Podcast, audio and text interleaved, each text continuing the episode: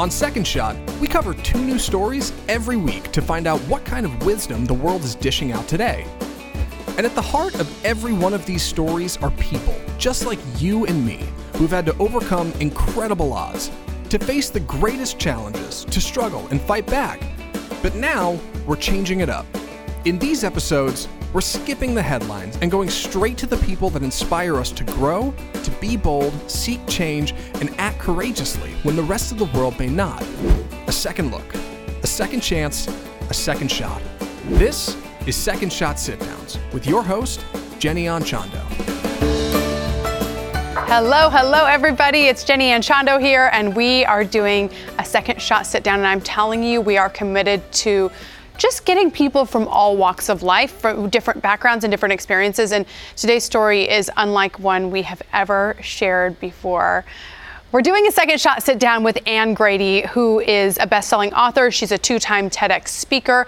She also calls herself a resilience expert. I tell you what, I'm curious to find out what does that mean because she really does have quite the story to tell about her own health journey and dealing with uh, mental health with her child as well. So let's welcome in Anne Grady. Hi, Anne. Hi, Jenny. So great to see you. You too. Okay, so what's a resilience expert? Tell us. Well, so my life necessitated resilience, and I, as a speaker and a consultant and trainer, I was able to research and learn so much about the brain and the background. So, in addition to living this experience for the last 18 years with my son Evan, I've also really dug into the research and have learned uh, that resilience is nothing more than a set of skills and habits that you can cultivate and practice and hone so that you have them in times like these. It's nothing more than a muscle that you can build. I think we're all we're all building a little bit of it right now, aren't we? So I'm excited to hear from Anne what that actually looks like and, and some practical tips. But let's take it back, Anne. Where did where did you grow up? Tell us about your childhood and upbringing. So I'm originally from the East Coast, moved to Corpus Christi, Texas in the fourth grade, uh, graduated high school, went to college, got a master's degree, started in corporate America. Um, and then I had my son, Evan, and that really began my road to resilience. Um, I knew something wasn't right when I was pregnant. Evan, I had a very difficult pregnancy. At the age of three years old, Evan tried to kill me with a pair of scissors. Uh, and by the time he was four years old, he was on his first antipsychotic. So my motherhood journey was very different than I had anticipated. Uh, I was my husband left when Evan was 18 months old, so I was a single mom trying to navigate a new consulting career, trying to figure out what was wrong because none of the doctors could tell me. Um, but was fortunate to remarry, have a beautiful daughter, and um, when Evan was seven years old, was hospitalized in the pediatric psych unit of Children's Medical Center right there in Dallas. Mm-hmm. Uh, and I lived at the Ronald McDonald House for two months while he underwent inpatient psychiatric treatment. Oh my gosh. Okay, Anne, I've got. I've, we went through a lot right there. I want to hear. Evan's dad left when he was 18 months old, and then a year and a half later, he tries to kill you with a pair of, what, what, what did that look like? What had been so, going on? I'm sure that wasn't the first instance you saw from a mm. very, very young toddler that there was something going on with him. Well, literally, I mean, he would kick so hard when I was pregnant with him that I would drop to the ground. My doctor joked he'd be a soccer player. And when he was born, the nurse came into the room and said, Sweetie, I've been doing this for 30 years. And in all that time, I have never met a baby this angry which is always what a first time mom oh wants to hear. Gosh, you know, Anne. He, just cried constantly. He was very colicky. Um, he began getting aggressive at about three months. And by the time he was 11 months, he was in therapy trying to figure out what was wrong. And you know, the doctors kept saying if you were more, uh, if you were more consistent, or if you were a better disciplinarian, or you wouldn't pick up his sippy cup when he threw it off the high chair, then maybe he'd be better. And so I began to not only question myself as a parent, mm-hmm. but as just a, a, person. Nothing that I did seemed to work, and, and it was just exhausting. I'm sure you did all the things. There's everything from like baby led weaning to baby wise to sleep training to cry it out to. I'm sure you did all the things, um, yep. and they're hard to do even with a child who's not dealing with a, a, what it sounds like presented as an anger issue and developed into much more. Right. And, you know, as we have learned, Evan's now 17 years old, and we've learned since that he does have a severe mood disorder, but he also has autism. He's got um, basically his brain isn't functioning like it should be. So his executive functioning skills, his ability to regulate emotion doesn't work very well. And you throw on some cognitive delays and disabilities, and you just have a perfect neurological storm. Basically, you say up, he says down. You say right, he says left. You say take a shower, and he says, I'm going to kill you. And he means it. And Evan is an amazingly wonderful human and I love him more than I ever thought I could love another person. But it definitely tests your ability to keep waking up and trying again when nothing seems to work. How, how is he doing today and does he and, and, does he mind me asking now that he's no, nearing no, an it, adult stage? what's great about Evan is that ever since he was little, he asked me to share his story. Mm. So people ask me all the time, how does he feel about you sharing it in your TED Talk? How does he share feel about you sharing it in your books?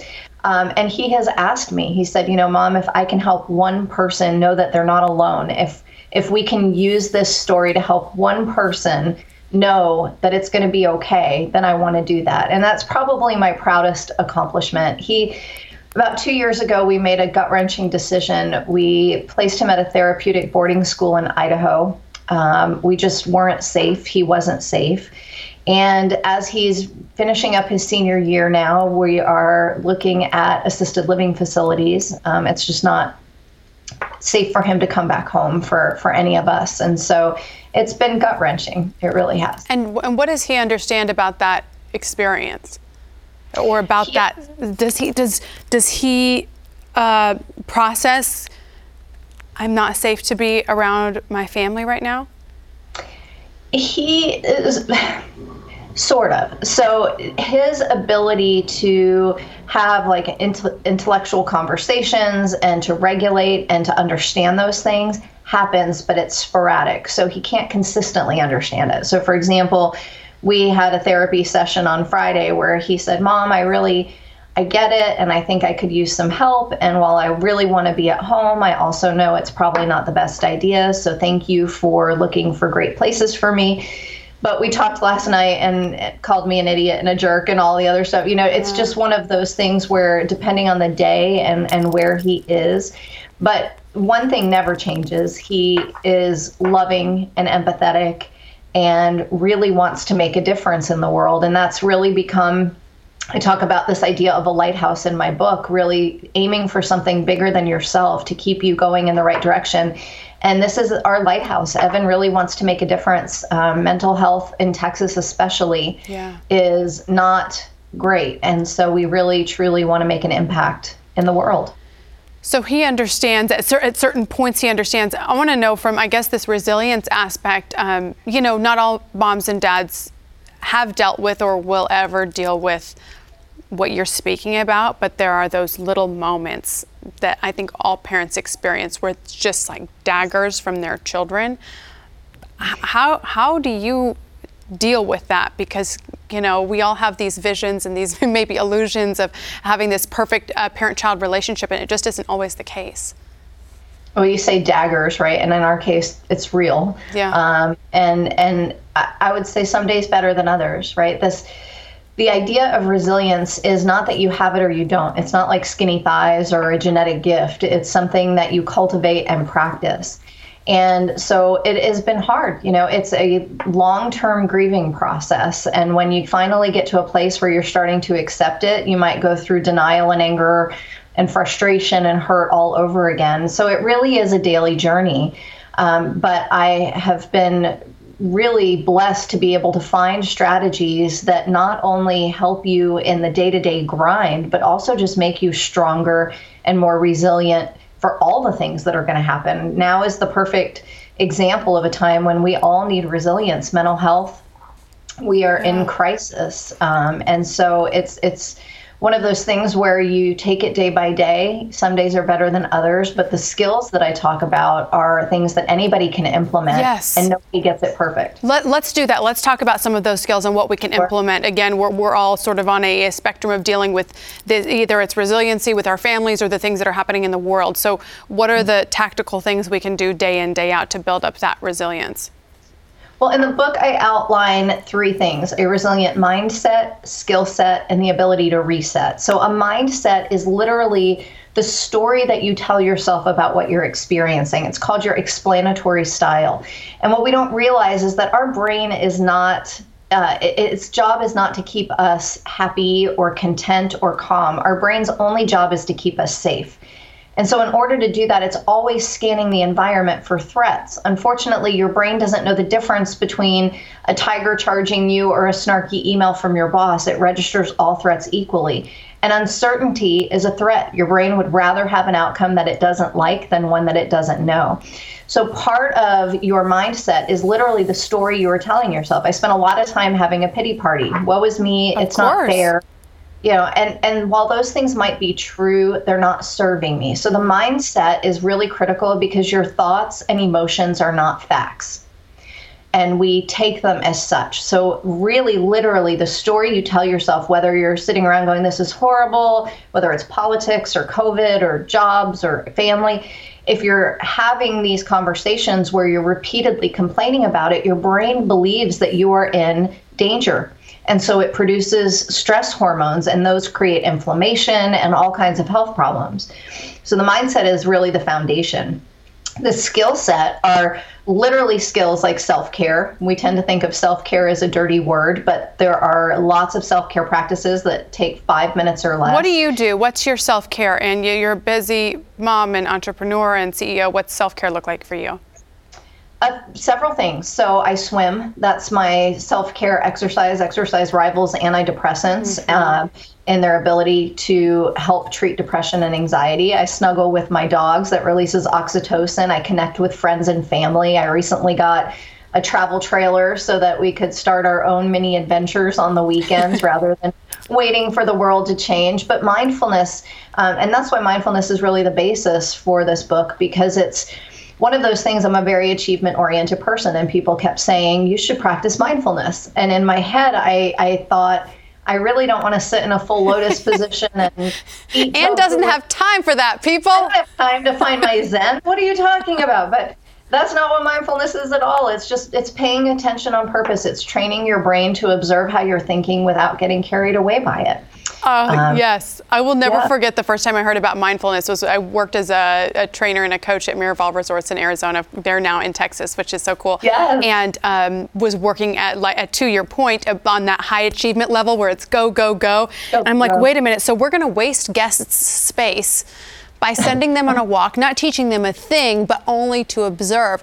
And um, after going through the training, it was so anti just standard issue Jenny like so anti, and it and it was just everything that I needed. And every time I try to get into that, it's still like a little creaky, um, but but just such a so impactful and, and, really worth the effort and the time. So uh, so you practice mindfulness. What what else is a part of your self care package? Well, it's really taking time instead of focusing on what will reduce stress it's really taking time to proactively cultivate positive emotions because we all our brain has this negativity bias. It's looking for what's wrong instead of what's right. And when we say things like i need to reduce stress uh-huh. we're still focused on stress so I try to create opportunities to find joy, and that's practicing gratitude. It's humor, listening to comedians, or you know, having a, great time. We went camping with our friends this weekend and just laughed as hard as we could. So it's cultivating these positive emotions so we can train our brain to start finding more of them. It's getting clear on your priorities, right? We're fantastic at prioritizing our schedules. We stink at scheduling our priorities. So track your time for a week. Is it mm. reflective of what you say is most important to you? I make sure I put in these safety valves so that each day I'm focusing on more than just work and getting things done, but creating positive emotions and joy. Oh, that's good. That it's is, hard. it's hard, but it's good. Um, It you, is. you also mentioned something at the beginning that I didn't want to just kind of jump over or or dismiss. You talked about the fact that after you went through this difficult time um, with your son and and being a sing- single mom and how scary that must have been, even even without dealing with you know even with a child that didn't present any anger issues or or need therapy at such a young age then how, how did you go on to then find a new relationship and um, find love and companionship again after that? Well, I got very lucky. Uh, my friends, so I, my husband left, like I said, when Evan was 18 months old. And when Evan was about five, my friends dared me to join an online dating service. And much to my, you know, fighting and, and saying, this is not what I want, I did. And, and so I met my husband. He was my second date. And I basically said, look, here's the deal. I've got this um, special needs child. I don't know what's wrong yet. We don't have a diagnosis, but it's it's certainly difficult and challenging and I don't have time to waste. So knowing that if you want to go on a date, great. If not, I totally understand no hard feelings. And it was it we hit it off immediately and you know, we we struggled. Do we blend our families? So it took us a couple of years to have the kids move in with each other and get to know each other. And um, it, you know, it's it's blended families are hard enough. Add to that a child who has autism and mental health challenges, and it makes it more difficult. That's why such a huge percentage of parents of chi- children with special needs end up in divorce because it's it's exhausting. It's relentless. Did you so and then he came he came with children. So, yes, my husband Jay has a daughter who is a year older than Evan. So she's now 18 years old. Um, but she was six at the time and, and that we met. And so I've gotten to raise her as as my own and, and love her. She spends half her time with us, half her time with her mom. And, and it's been a great opportunity to um, explore what child rearing is like when you have a different set of circumstances.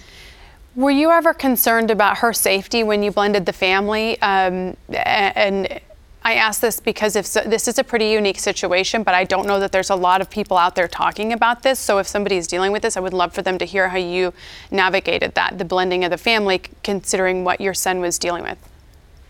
So you would think it is a unique situation, but the challenge is it's not. It's so much more widespread than you would imagine, but nobody talks about it because Yeah. there is incredible guilt and shame and embarrassment tied up in all of this. Um, so, of course, we were concerned for Riley. Now, fortunately, Evan never um, took out his aggression on peers or on anyone that didn't try to restrain him. So anytime he was aggressive, it was because you were trying to stop him from doing something that could hurt himself or hurt other people. With Riley, he was always incredibly gentle. And when we did have aggressive episodes in the house where something would get thrown or a wall would get punched, we made sure she wasn't around for that. And and then when it got to the point where we were concerned, that was when we hospitalized him for the first time. Um, and and so it, it's one of those situations where I think siblings get um, lost sometimes. We had to make a concerted effort to make sure that he wasn't taking all of the energy out of the room, whether it's negative or positive, and really dedicate time to Riley. But we were also fortunate in that she was uh, with her mom half the time. Mm-hmm. So it was not like she was in this environment 24 7. So you went through that, and then you ended up de- dealing with him in the in the best way you knew how. Did you ever feel like people looked at you and blamed you? All the time all the time my my pediatrician I'll never forget this. Evan was five years old and he was in the pediatrician's office and he was flicking on the light switch on and off, on and off. And I said, buddy, you got to stop it. And he threatened to kill me. And the pediatrician, And how old was he? five. Five. And the pediatrician said, See, you let your son talk to you like that. That's the issue. And I said, No, I'm telling you something's not right. Um, and he didn't believe me. I had teachers telling me, Well, if you were just more consistent at home, daycare providers who asked us not to return, classroom uh, principals who said that he needed to just be expelled, you know.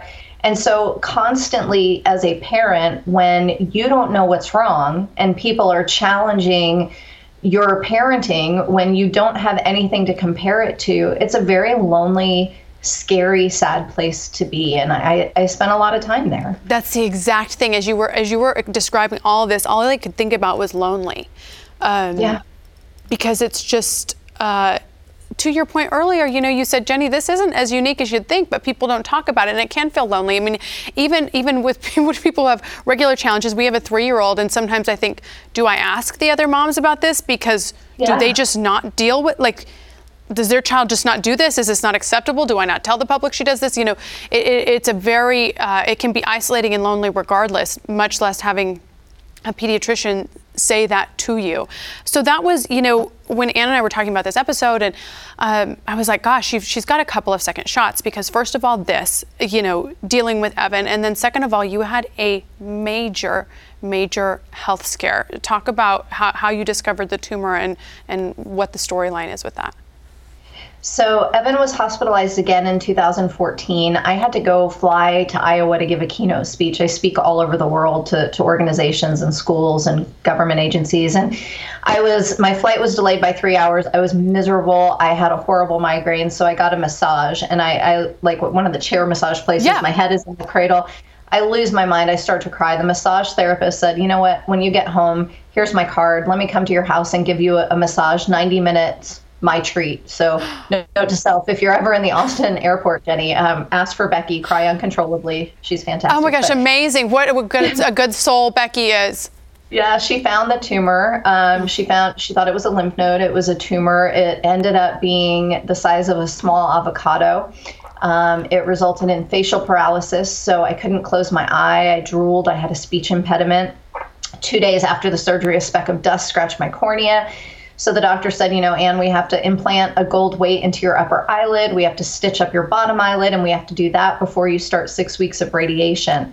So the weekend before my eye surgery, uh, we went away for the weekend. You know, since we'd been lucky, we planned on Vegas, right. and it was our first morning there. We're walking down the stairs towards Caesar's Palace, and I had no depth perception, and I proceeded to fall down a flight of stairs, breaking my foot in four places. So I started radiation two weeks later with a boot on my foot, a patch on my eye.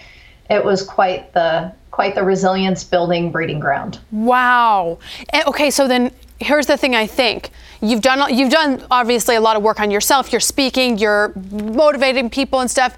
Was there ever a point where you thought, well, this stuff doesn't work because here I am falling down the stairs?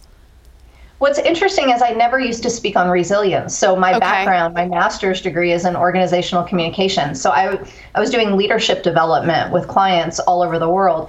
And it wasn't until all of these things happened. I, I spoke at conferences sharing Evan's story, not to be uplifting, but because I was desperate for help and nobody could tell me what was wrong. And so I speak to hundreds of thousands of people every year, and I just started sharing what was happening so that they could maybe give me an answer and help me understand. Um, and so it was then that I started really figuring out that there were some things I was doing that were helping my resilience, and there were things that I was doing that were completely undermining it, and I didn't even realize it. So, you know, I used all of the skills that I have learned and that I teach to get through the tumor, to get mm-hmm. through that part of it, and to really keep perspective. That doesn't mean I did it perfectly or or didn't have horrible moments, but these skills do work, and and I feel so passionate about them because they're simple things that are so easy to dismiss, um, but they're so so important and impactful. You talk about resetting your nervous system. Um, mm-hmm. Part of why I wanted to interview you too is because I thought, well, you know, selfishly, I want to be the most resilient.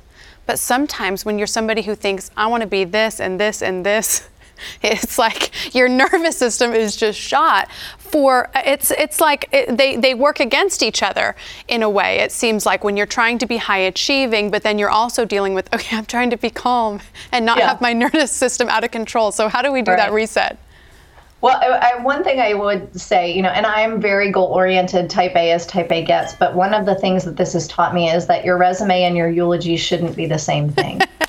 yes. You know, no, nobody's going to stand over your grave going, Jenny worked 80 hours a week. She was all over the, you know, uh, But the simplest way to reset is three deep breaths, and most of us breathe incorrectly. So if you hold one hand on your chest and one hand on your stomach and you just breathe normally, what you find is that when we are stressed, we breathe from our chest. We take short, shallow breaths.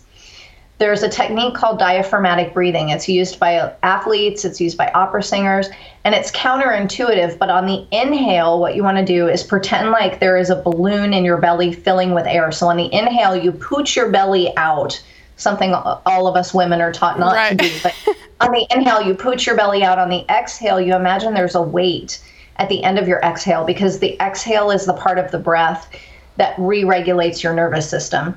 So when you take the deep inhale, your belly comes out, you hold it for a couple of seconds and bring it back in. And I use an activity called Take Five. And so basically, I trace my hand. And this is great for kids. It helps them regulate before school, it helps them really re regulate their nervous system. It helps you do it. So you just take deep inhale as you're tracing up your finger. Okay. Hold it. Exhale. Try it, you guys at home. Pooch out your belly, hold it. Pretend there's a weight. Bring in your exhale lower. Okay, we're tracing every finger. Onto the ring finger. Now, the first time I did this, I was lightheaded. And the reason for that is that your brain is not used to getting enough oxygen a deeply relaxed person takes seven breaths a minute, and three of those deep breaths will reset your nervous system. So you can do it at any time. Going for a five minute walk in nature will reset your nervous system. Thinking about things you're grateful for. You know, when your brain is thinking about things you're grateful for, it knows it's not being chased by a tiger. Mm. So, laughter, same thing. Laughter, if you can find ways to laugh, your brain doesn't even know the difference between a real laugh and a forced laugh it generates the same brain activity as 2,000 chocolate bars. So, resetting is simply a matter of perspective, it's a matter of priorities, but it's as simple as breathing. Yet, we are so caught up, so busy being busy, that sometimes we dismiss some of these simple techniques. Those are great. You know what's interesting, I don't know if you know this, but that's a common voice coaching technique for broadcasters as well as the deep breath. Um, they'll always teach us, and I, I, did this just because coming up through news, it was always this criticism of your voice is this is never going to work. Your voice is terrible. So I did a lot of uh, learning and coaching on this, and they teach you about those deep breaths, kind of like don't worry about what it looks like, but it's right. it's restorative and just gives you more strength in your voice and more confidence, more resonance. So I guess I've been inadvertently doing that one all along, but there I love I love this turkey. I'm going to try that with Brighton and see what. That's what I said. So yeah. someone asked me, "What is this?" And I'm like, you know, the turkey where you put your hand yes. and then you put your other hand and then you trace it. It's the same. It's the same thing, but it's super quick, super simple, and really, really powerful because your brain needs more oxygen, and when we are stressed, it doesn't get it. And I would love for everybody to hear about your book, hear that how they can get it. Um, your, your story is just remarkable. So please, please share that with everybody. Well, the book is called Mind Over Moment Harness the Power of Resilience. Basically, taking time in the moment to think about your thoughts and your behavior so that you can reroute that fight or flight way of thinking and take back control of your life. Uh, and so there's a journal as well. And the journal was a happy accident. A special education teacher heard one of my speeches and illustrated and storyboarded out my entire keynote speech. And I loved it so much, I asked her to illustrate the journal. So you can oh. go to my website, which is annegradygroup.com. Uh, the books are available there. They're available on Amazon. Uh, and you can also text the number 22454, chat the word strength, and you'll get a resilient self assessment, some free resources, a self care sheet, and the ability to become part of our community and get a weekly reset. And I'm so glad that we are connected. Thank you for being so candid, uh, both about your healthcare, about your son's journey, and, and about how you've uh, been able to find some grace for yourself through all of this. Thank you. Well, thank you for having me, Jenny. And I think if more people talk about it, we reduce the shame, we reduce the stigma, and we start making change. So thank you for having me to talk about such an important topic. I totally agree. Thanks, Anne. I hope you guys enjoyed this. Um, Gosh, we've been trying to, again, like I said, cover some different topics that people aren't always bold enough to talk about topics that we think are important for you to hear about. So please let us know what you're thinking. You can email us secondshotcast at gmail.com. And a reminder, we do air the TV version of all of these Thursdays on CW33. If you know someone who has had a remarkable second shot in their life, who has a story that, gosh, the world needs to hear about, again, email us secondshotcast at gmail.com and we will talk to you soon.